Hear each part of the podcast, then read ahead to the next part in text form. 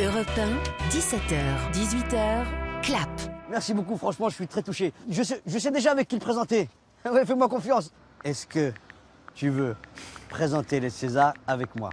Ah non, merde, ah, merde, merde, merde, arrête, tip, tip, tip, tip, arrête, j'ai envoyé tout mon répertoire.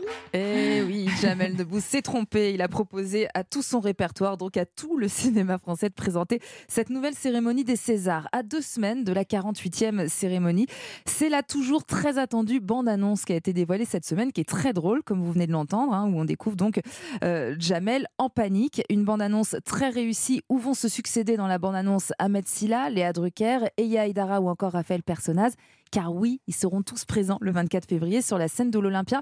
Au total, hein, la liste est longue, il y aura neuf maîtres et maîtresses de cérémonie. Et combien de surprises Et combien de surprises? Et ça, Mmh. c'est du jamais vu. Vous avez l'air bien renseigné, Franck. Je cite juste le reste de la liste. Il y a Alex Lutz, Leila Bekti, Jérôme Commandeur, Emmanuel DeVos. Est-ce que j'en oublie? Non, je crois Euh, que là, là, le compte ça. est bon. Et d'ailleurs. Jérôme Commandeur, à la fin de la fameuse vidéo, euh, ose dire à Jamel Debbouze Au fait, je présente les Césars. Donc, ça, je pense que ça va être très, très drôle. Il y va beaucoup de blagues autour de, de l'ego, je pense. Bien sûr. Et, euh, On et leur faire confiance. Euh, Et commandeur, va- il y a une question d'une enveloppe euh, dans laquelle il y aurait une erreur ou quelque chose comme ça. Mais j'ai pas- Madame, tu peux rien dire. Madame, j'ai rien dit. Hop, Bon, il y aura pas mal de surprises. Ça, ça va être drôlement chouette. Alors, en attendant les Césars, les cérémonies qui récompensent le cinéma s'enchaînent, mais ne se ressemblent pas.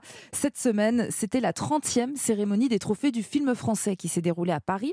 En tout, 14 prix qui ont été remis aux films et aux programmes de télévision français. Des prix décernés par un jury de professionnels, mais aussi avec l'aide de lecteurs du magazine Le Film Français, qui est un peu le magazine culte de la profession.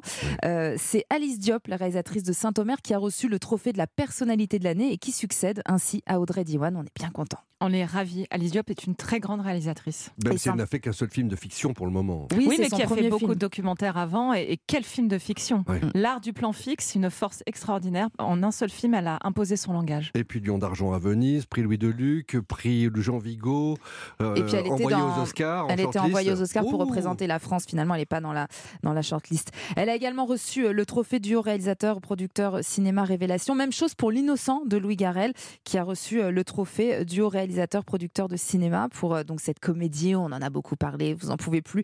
Mais on vous en reparlera sans doute le 24 février, puisque le film est nommé 11 fois au César. Et comme on le disait, le public vote aussi. Il a décerné son prix à une comédie qu'on a euh, adorée cette année. C'est Maison de retraite de Thomas Gilou avec Kev Adams.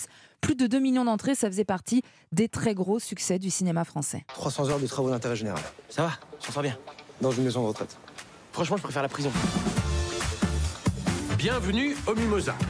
Votre mission ici, c'est de donner un coup de main à tout le monde, de l'aide-soignant à la femme de ménage.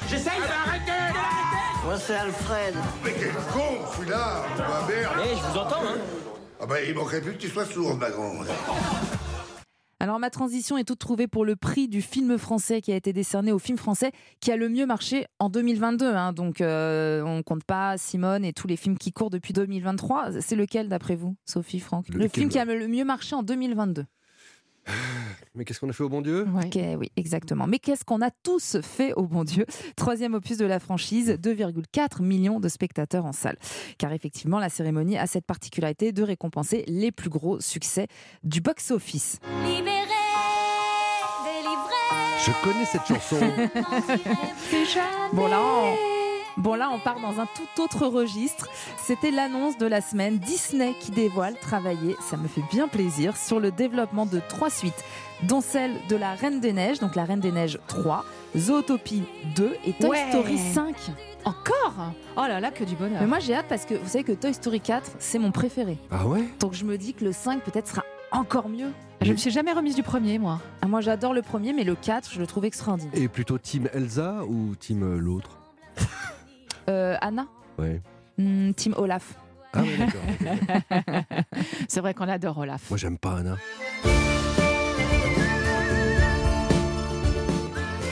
On va continuer dans la thématique de la famille hein, à l'approche des vacances scolaires. C'était évidemment l'événement de la semaine, euh, la sortie euh, d'Astérix et Obélix, l'Empire du Milieu, réalisé par Guillaume Canet avec une grosse pression autour du film en raison de son budget pharaonique, 65 millions d'euros. Tout le monde scrutait donc avec attention la réception du public. Eh bien, c'est plutôt bien avec, euh, enfin, c'est plutôt bien, c'est plutôt même très très bien avec déjà 1 882 000 entrées, soit la 20e meilleure première semaine de l'histoire pour un film français juste devant euh, Camping. Maintenant, tout va se jouer avec les vacances scolaires, le bouche à oreille et tout ça, mais on, nous, on espère que ça va continuer sur cette bonne lancée. Oui, alors après, il y a de la concurrence qui arrive à Libby.com. Etc. 2 qui est sorti mercredi, qui est notre autre chouchou. On aime beaucoup le film. Et maintenant, je vous propose de rejoindre notre syndicaliste du jour, c'est Didier Allouche. Vous allez comprendre pourquoi. Voici le JT d'Hollywood. Europe 1, Clap, le JT d'Hollywood, Didier Alouche. Salut Laurie, salut à tous. Chronique syndicale cette semaine, puisqu'à Hollywood aussi, il va y avoir la grève. Mais rien à voir avec les retraites. Les studios sont en pleine négociation avec les syndicats et ça marche pas fort. Laissez-moi d'abord vous expliquer vite fait comment ça marche ici. Régulièrement, les dirigeants des major studios se mettent à table avec les différents syndicats de l'industrie, celui des réalisateurs, des scénaristes, des monteurs, des techniciens, des transporteurs, etc., etc., et rediscutent avec eux les conventions collectives de chaque secteur, du salaire aux conditions de travail. Les syndicats sont tout puissants ici, les studios le savent et font en général bien attention à les soigner. Ils connaissent les conséquences d'un conflit. Il y a 15 ans, une grève des scénaristes avait bloqué Hollywood plusieurs mois. Personne n'a envie de revoir ça ici. Et pourtant, ce n'est pas du tout exclu. En effet, nous sommes en pleine période de reconduction des contrats entre syndicats et studios et ça coince grave, surtout du côté des scénaristes c'est que l'arrivée des plateformes a tout changé dans l'industrie. Les boîtes comme Netflix, Amazon et compagnie ont certes entraîné une forte croissance de l'emploi, mais les conditions sont loin d'être les mêmes qu'avec les autres studios. Par exemple, les scénaristes et réalisateurs gagnent surtout leur vie grâce aux droits d'auteur, mais avec les plateformes, tout ça a disparu. L'œuvre est vendue une fois à vie et c'est tout. Même si elle reste 30 ans sur la plateforme, les réalisateurs ou scénaristes ne toucheront pas un centime supplémentaire.